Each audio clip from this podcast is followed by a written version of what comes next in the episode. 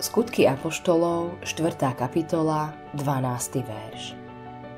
A nie je to spasenia v nikom inom, lebo nebolo dané pre ľudí iné meno pod nebom, ktorom by sme mali dôjsť spasenia.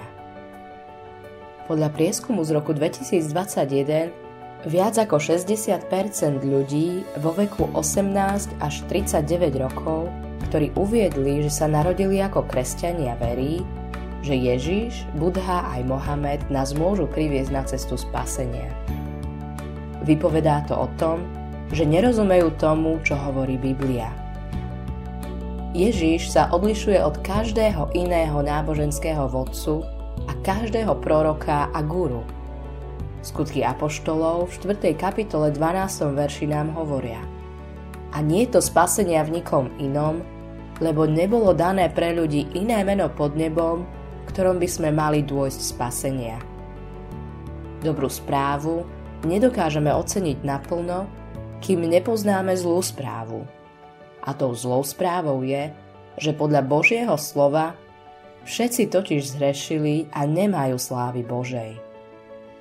Každý z nás porušil Božie prikázania. Musíme ľuďom povedať, že sú hriešnici.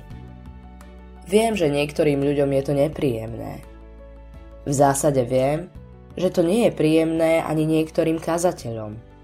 Ale tak to hovorí Biblia.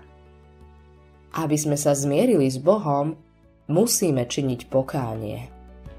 Slovo pokánie je vojenský termín, ktorý znamená obrad. Je to zmena smeru. Ak sme utekali od Boha, začneme namiesto toho utekať k Bohu. Nehambi sa povedať ľuďom, že sú hriešnici. Neboj sa ľuďom povedať, že musia činiť pokánie. Ježíš to vyjadril veľmi jasne. Ja som cesta, i pravda, i život. Nik neprichádza k Otcovi, ak len nie skrze mňa.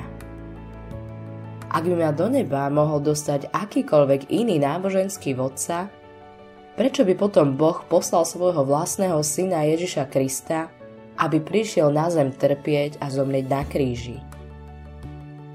Neexistoval iný spôsob, ako splniť spravodlivé Božie požiadavky. Ježiš Kristus je jediná cesta k Otcovi. Akékoľvek posolstvo, ktoré tomu odporuje, nie je pravým evaníliom.